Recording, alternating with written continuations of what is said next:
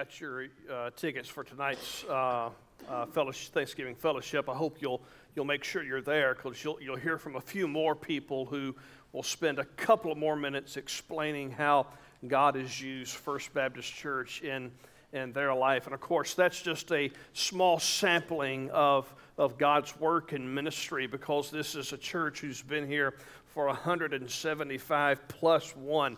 176 years of ministry. A lot of things have changed. Uh, uh, a lot of different pastors have stood behind this, this pulpit. Right now, you're at the best looking one, but that's not too much uh, uh to brag about. If you've looked at the others, that's not really saying a whole lot. Uh, but uh, thank you. Appreciate that, Barnabas but there have been many different people who have sat in the pews where you are sitting and in buildings before this one. And there are a lot of things that have changed. A lot of presidents have come and gone, a lot of, of tax reforms have come and gone, a lot of educational uh, aspects in our county and community have come and gone. So many things have changed. The, the reason, make no mistake about it, the reason that First Baptist Milton is still here 176 years later is simply because of the gospel of Jesus Christ.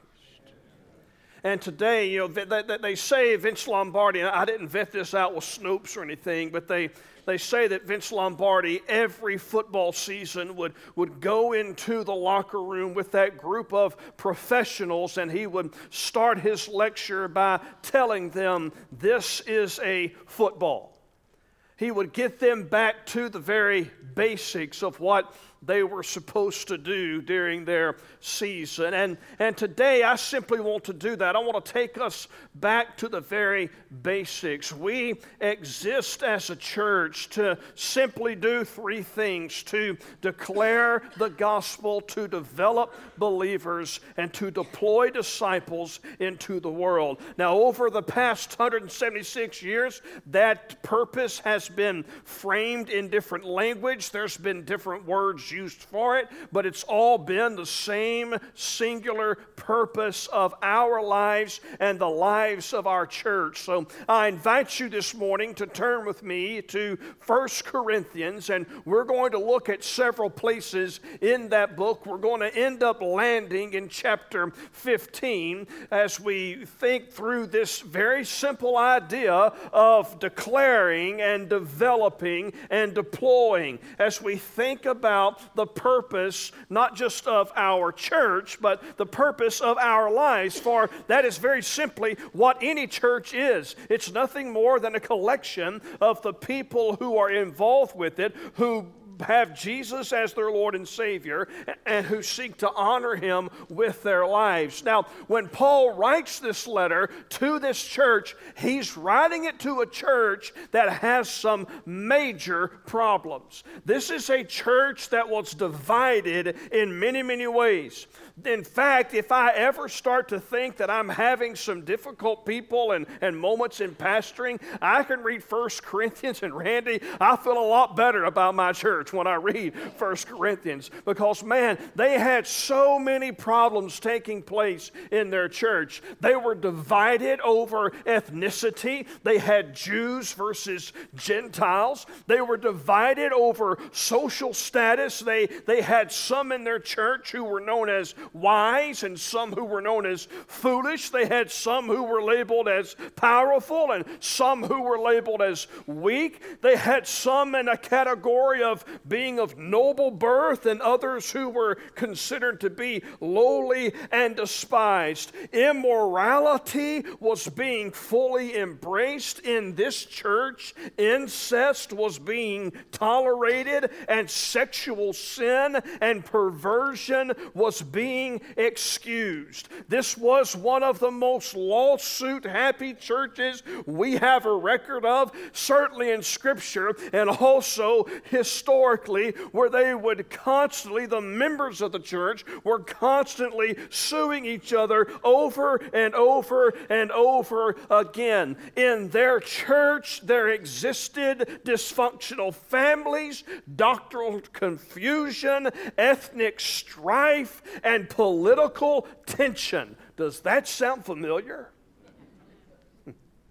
the more things change, the more they stay the same. For Paul in 1 Corinthians, there was only one solution, and that solution was the gospel. Look at what he said in 1 Corinthians chapter 2, just the, the second chapter of that book, in 1 Corinthians chapter 2 and verse 2, as he's explaining his posture before this church. He says, For I decided to know nothing among you except Jesus Christ and Him crucified, except the gospel. The solution for their situation was the gospel. The solution solution for all of these problems was the gospel. The solution has always been the gospel. The solution will always be the gospel. So, if that's the solution, we need to, to understand what that gospel is. We need to make sure what we mean when we say the gospel. You see, the gospel is simply the good news that because you and I are condemned in our sin, Christ came to this earth to do for us what we could not do for ourselves. The, the gospel is the message of Jesus living a perfect life and dying in our place so that we could be forgiven of our sins. The gospel is about a man who lived the life we could not live and died the death we were condemned to die. The gospel can be summarized in four simple words Jesus in my place. That is the gospel. Jesus dying in my place. Jesus suffering for sin in my place. Jesus taking upon himself the wrath of God in my place. Jesus being betrayed in my place. Everything he experienced in my place. That is the gospel that Paul hinges his life upon. That is the gospel that gives us the unction to go, to declare, to develop, and to deploy disciples. That's the gospel that has kept this church functional for 176 years, and that is the only thing that will keep this church functional for another 176 years. I'm hoping Jesus comes back before then. Today would be all right with me. But if he tarries his coming, that's the only thing that will keep us moving forward to what God has called us to do. Look back over in, or look over in one chapter in, in 1 Corinthians chapter 3.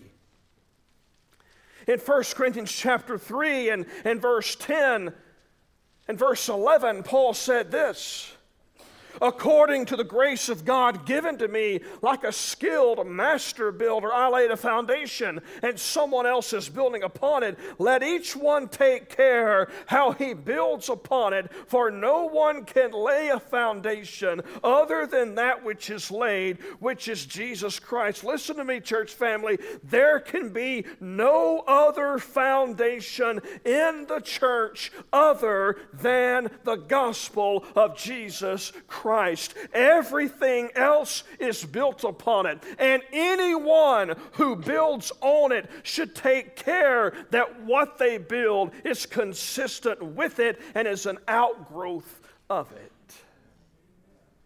You flip a few more chapters over, and you're reading 1 Corinthians chapter 9. I know some of you are thinking, my goodness, he's going one chapter at a time. We're going to be here till 2 p.m. Take heart, it'll be at least 145. In 1 Corinthians chapter 9, we'll go from preaching to meddling, how about? And in 1 Corinthians chapter 9, verses 22 23, Paul says this I have become all things to all people that by all means I might save some. I do it all for the sake of the gospel. Paul was willing to change anything about his life that was in the realm of Scripture if it gained him a better hearing for the gospel. He was willing to lay aside his preferences, he was willing to lay aside his culture, he was willing to lay aside his politics, he was willing to lay aside his opinions, he was was willing to lay aside anything if it meant he would be able to reach more people with the gospel. Because for Paul, and it should be for us, the gospel is everything. Paul would not care about the color of a carpet if it meant that more people could come to Jesus. Paul would not tweet a tweet if he knew that tweet would keep someone from Jesus, because I'm sure they had Twitter back then. Paul would think twice about spouting forth what he thought about whatever CNN and Fox, and I say those in alphabetical order so you don't think I'm prioritizing he would not care what they say as long as it got people to know who Jesus is. The gospel is everything for Paul. In fact, let's get to the meat of our message over in chapter 15. Because in 1 Corinthians 15, where he ends this letter, almost, he has one chapter after it, but he's getting to the, to the conclusion crescendo of his message. And look at what he said in 1 Corinthians chapter 15. Now, I would remind you, brothers, of the gospel I preached to you, which you received, in which you stand, and by which you are being saved, if you hold fast to the word I preached to you, unless you believed in vain. For I delivered to you as of first importance. That's an important phrase. I delivered to you as of first importance what I also received. What did he receive? The gospel. Here's the gospel that Christ died for our sins in accordance with the scriptures, that he was buried, and that he was raised on the third day in accordance with the scriptures, and that he appeared to Cephas, not Bocephus, just Cephas, then to the twelve. Then he appeared to more than 500 brothers at one time, most of whom are still alive, though most have fallen asleep. Some of you should underline that part of the verse because that fallen asleep part part applies to you. Verse 7 then he appeared to James, then to all of the apostles. Last of all, as to one untimely born, he also appeared, or appeared also to me. Would you turn your attention back to verse 3, where Paul said, I delivered to you as of first importance, as of first importance. That phrase, first importance, that implies that there were other things that were important to Paul, but those other things were not of first importance. First importance means that the message of the gospel is in a class all by itself. So, what does it look like? And I want us to hone in on that first importance phrase this morning. What does it look like to put into practice Paul's ex- exhortation in 1 Corinthians 15? What does it look like when the gospel is of first importance in your life? What does it look like when the gospel is of first importance in a church's life? What does that look like? Three things this morning I want you to understand. One, when the gospel is of first importance, the gospel is declared. If the gospel is of first importance in your life, then the gospel will be declared. Did you notice the language Paul used in verses 1 and 3? how the gospel was of first importance. Hence, he said that he preached it. He delivered it to anyone who would listen. You can tell if the gospel has really impacted your life by how often you declare it. I thought I'd hear a pin drop at that. And so I want to say it again. You can tell if the gospel has really impacted your life by how often you declare it. And just so I can get caught up on emails this week, let me say this. You can tell if the gospel is of first importance in your life if you talk about it as much as you talk about vaccines, as much as you talk about mask mandates, as much as you talk about the statistics of your favorite sports team, as much as you talk about your budget and how well or not well you're doing, or as much as you talk about your honey hole fishing spot and the next upcoming deer season. I think I covered everyone in that one. You can tell how important the gospel is by how often you declare it. Why was Paul concerned with declaring the gospel? Why should you be concerned about declaring the gospel? Why should our declaration of the gospel take precedent over every petty preference in the church? Here's why this gospel is the only message by which we can be saved. Someone must hear the gospel, someone must believe the gospel, someone must repent of their sins, someone must accept Jesus' offer to save them. If they are going to be saved, how can they do that unless you declare it to them? How can that happen? It cannot. You see, we oftentimes want to think, well, well, we're being benevolent. We're being nice, and that's good. We need, I like nice people. I like benevolent people. I try to be nice. I try to be benevolent myself. But as a follower of Jesus and as a church of Jesus, it does not matter how much good we do in our community or our world if we don't declare the gospel while we're doing those good things. Because apart from the gospel, apart from the gospel, people are hopelessly lost.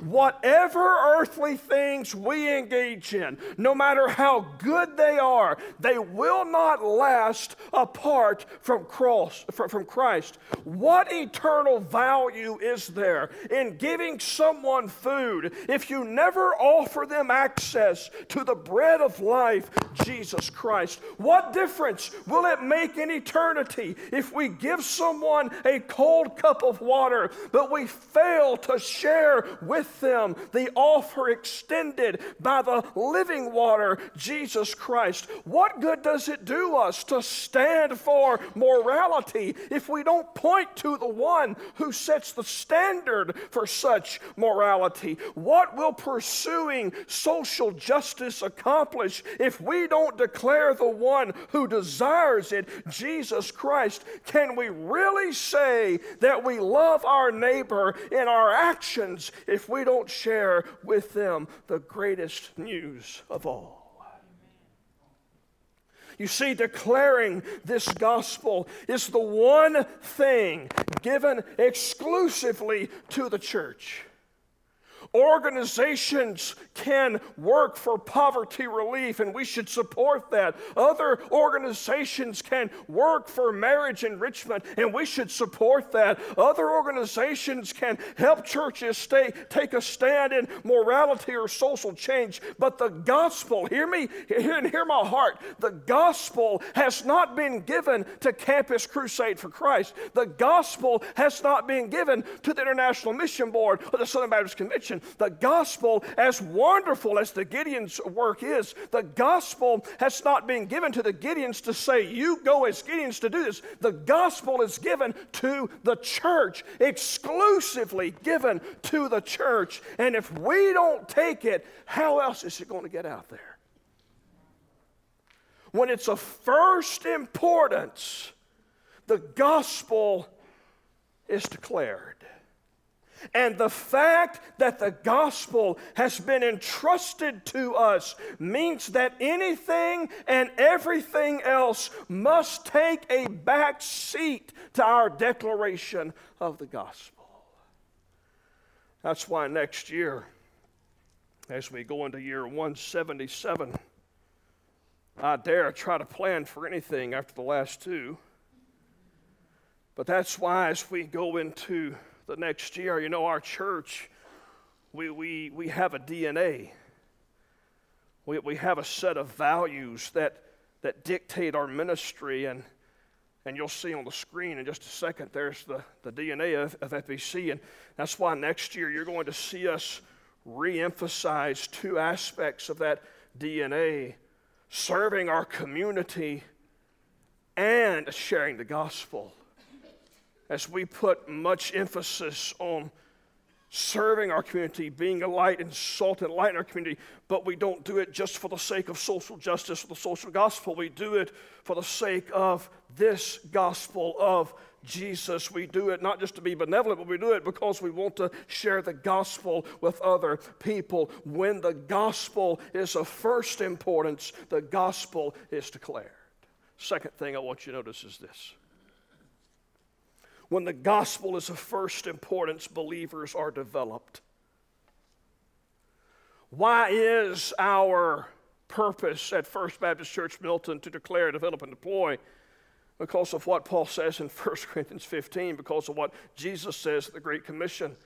When this gospel is of first importance, believers are developed. The purpose of the gospel is not just to get us to heaven, but also to develop us into disciples who follow Jesus daily. Look at the language that Paul used in verse 2 of chapter 15. He talked about how we are being saved. Okay, that, that's present, that's active, that's, that's ongoing. We have been saved, but he also says we are being saved. Theologians call that progressive salvation. The word that, that as a Baptist I'm a little bit more used to hearing in talking about this is sanctification. It, it's not just that you were saved by believing the gospel, but you are being saved by the gospel in an active, a present sense. Your, your, your salvation is multidimensional. in one sense, you have experienced this, this positional salvation. You accept Christ, and, and in that instance, your sins are forgiven you're given the righteousness of Christ. You're, you're, per, you're permanently adopted into God's family. That's positional salvation, but that's not the only aspect of salvation that Paul has in mind. When Paul uses that phrase, are being saved, he's referring to that sanctification, that, that progressive salvation, your growth, your maturity into Christ likeness for the rest of your life. Listen, I want you to hear this statement this morning. God's goal is not just to get you into heaven when you leave this earth. God also wants to get heaven into you while you live on this earth. Our Father who art in heaven, hallowed be thy name. Your kingdom come your will be done on earth as it's done in heaven. God's goal is not just to get us to heaven, God's goal is to get heaven into us. And how does that happen? Your maturity, your sanctification, your development as a believer, it comes from the same source as your salvation by believing the gospel. It's why he says in verse 2 to hold fast to it. Paul will write another letter to the Corinthians this first letter is called First Corinthians. I'll give you one guess as to what his other letter is called. Second Corinthians, right. This is what he says in Second Corinthians chapter 3, verse 18. And we all beholding the glory of the Lord, that, that glory in the person of Jesus found in the gospel. and we all, beholding the glory of the Lord, are being transformed into the same image, that image of Christ, from one degree of glory to another. How do we grow in our love for God? By holding fast to this glorious gospel of Christ. How do we grow in obedience? By holding fast to this glorious gospel of Jesus Christ. How do we grow in patience? Patience and kindness and gentleness and self control. Two ways. One, try stopping at the light at Stewart and uh, Caroline Street. But the more biblical way is holding fast to the glorious gospel of Jesus Christ. Listen to me this morning, friend. When we open this book, we are not reading stories of heroes that we should emulate. We're not reading a list of rules to obey. We're not even looking at a self help guide to help us be better parents or spouses or to learn the secret of happiness. When we open the Bible, we are reading the gospel story about a Savior in whom we can hope. We don't read it primarily about what we can do for God, but we read about what God has done for us. We read about a Savior who came to rescue us because we had broken all the rules, we had rejected all the advice Christ, we were so messed up that we couldn't put it all back together again. So He did it for us. When we read the Gospels, that's what we are reading. And when we hold fast to the Gospel, when we make it of first importance, God develops us from believers into disciples who follow Jesus every day. And then, number three when the gospel is of first importance, disciples are deployed. Paul spent his life in a gospel driven deployment to declare the good news of the gospel so that sinners could be saved and developed into disciples themselves.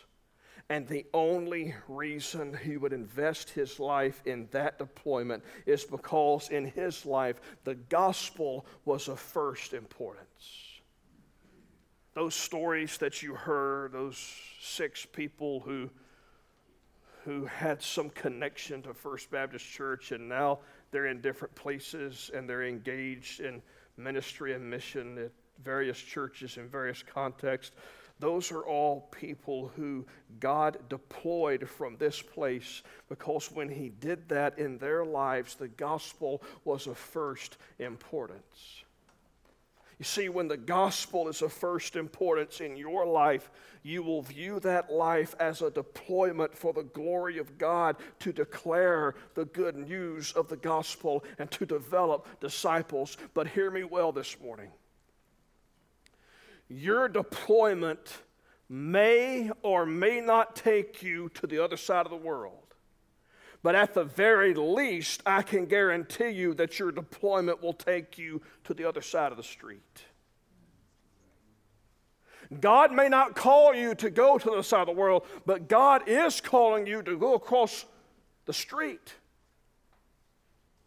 to go across the cubicle, to go across the school campus, to cross the classroom or the coffee break table.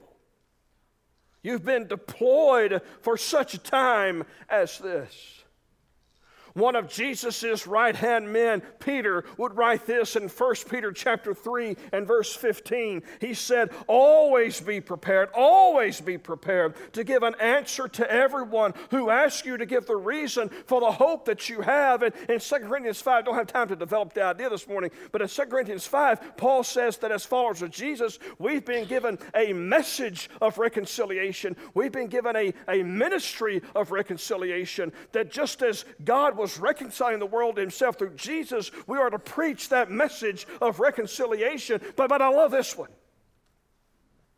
How many of you, let's just, before I get to it, let me just ask you this way. I got another hour before I make up for the last two weeks. We're good to go. if you had the chance, if Jesus were to pray and you had the chance to answer his prayer, we're used to Jesus answering our prayers, right? I mean, we, we pray and Jesus answered. What would you think if that was reversed? What would you think if you were able to answer Jesus' prayer? Wouldn't that be a fairly unique thing to do? Am I alone in here? Come on, talk to me. You think I'm playing. I've got a lot more I can say. And I've got keys to the doors that can lock them. Jesus, verse is on your screen. Luke chapter 10, Jesus looks out at the harvest and he says, The harvest is plentiful it's the laborers who are few. Therefore, pray earnestly to Lord of harvest to send out laborers into his harvest. Jesus was praying that we would pray, and his prayer was that God would send forth laborers into the harvest. Jesus' prayer is that God will deploy people into the harvest. And now here we are. We have the ability to answer that prayer. We have the ability to be the answer to that prayer. We have the opportunity to be deployed by Jesus into that harvest that He so desperately wants to see come to faith in Christ. But He tells us we have to pray for that. And maybe that's our problem. Maybe the reason we don't see a move of God in our lives, and maybe the reason we don't see a move of God in our churches, and maybe the reason that 75, 80% of our Southern Baptist churches are plateaued or declining, maybe the reason that's that's true is because we don't have the power of God, because we don't pray for the power of God. Part of my absence the last couple of weeks was attending our Florida State Convention. Before we close today, you'll, you'll hear from a couple of those guys as well who just want to extend their congratulations. But our executive director, Dr. Tommy Green, challenged all of us there and asked us to come back and challenge our churches. And I'm going to challenge you as well. You're going to see up on the screen in just a second, right there, that we as Florida Baptists unite in prayer. So, uh, and, and, I'll email this to our, to, to our membership database this week, and, and I'll remind you of this. But if you'll go to flbaptist.org slash pray, Dr. Green has asked us as church leaders, and now we church leaders are asking you as church members to, to participate in this, to, to set aside one day a week. You pick the day. And you set aside that time, and, and that's going to be a day in which you fast. I know that's a cuss word in the Baptist church, but, but you pick a day in which you fast and you pray and you ask God for a mighty movement. You ask God to come through here because if it's not for God, we're not here in 176 years. In fact, if God withdraws his hand and presence, we're not here next week. It's the power of God that falls from heaven on the people of God and the church of God. So I encourage you to answer Jesus' prayer and, and to join me. I've already signed up for it, and, and to join me and to join thousands of others across the state, the Baptists across the state, as we devote ourselves to prayer. You see, God has put you around someone in the harvest. I don't believe God does anything by a mistake. I believe that you live where you live for a purpose. I believe that God causes you to interact interact with people you interact with for a purpose. I even believe that when you go to, to Walmart, when you go to Walmart to have your sanctification tested, I believe that God puts people in your path on purpose for that day. You have been deployed. As a church, we want to come alongside you and help you live out that deployment. In fact, the next screen uh, it tells you that how, how we're going to relaunch Who's Your One next year, and, and we're going to come alongside you and ask you to identify that one and invest in their life and invite them to hear the gospel. And, and we want you to, to get re engaged in that. But you have to make the choice to make the gospel of first importance in your life. For you see, today you stand in one of two positions. you stand separated from God because of sin, or you're in relationship with God because of salvation through Jesus Christ, may I speak for just a couple more minutes and, and I'm done. But if you've never accepted Jesus Christ as, as your Lord and Savior, would you really listen in to what I'm about to say? If you're going to enter the kingdom of heaven, you must be born again. John 3 3, you must be born again. There must be a time when you have acknowledged your sin, where you have cast yourself on the mercy of God, where you have embraced this gospel that Jesus declares. So, my question to all of you this morning is Have you been born again? Has this glorious gospel taken root in your heart? If you have been born again. May I ask you simply, is the gospel of first importance in your life? Don't give me a Sunday school answer. You know in your heart if the gospel is of first importance or not. The gospel cannot have first importance at First Baptist Church Milton if it does not have first importance in the people who make up First Baptist Milton? Are you willing to put the gospel ahead of your preferences? Are you willing to do whatever it takes to declare this gospel? Are you willing to submit yourself to the process of discipleship where you go from being a fan? It's good to be a fan of Jesus, but he didn't come here for fans, he came here for followers. Are you willing to leave fandom and become a follower of Jesus? Are you willing to be an answer to Jesus' prayer for workers to be deployed into the harvest? I'm going to ask you this morning, simply right where you are, to bow your head. And in just a second, I'm going to pray. And after I pray, we're going to stand and we're going to sing, and this is what we call a time of commitment. It's a time in which we want to give you the opportunity to do business with God.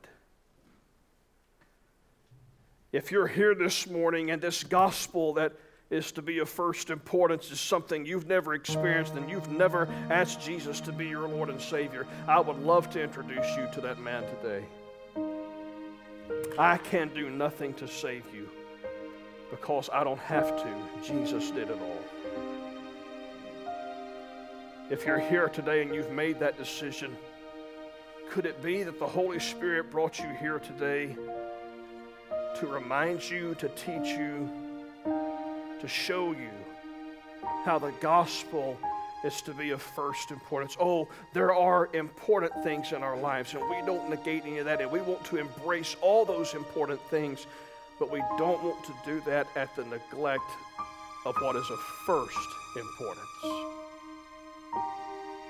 Maybe your step this morning is to make Jesus your Lord and Savior. Maybe your step today is to recommit yourself to making the gospel of first importance. Maybe you've been occupying a pew in this facility for three, six, nine months, a year, whatever. And God is calling you to do more than occupy a pew today.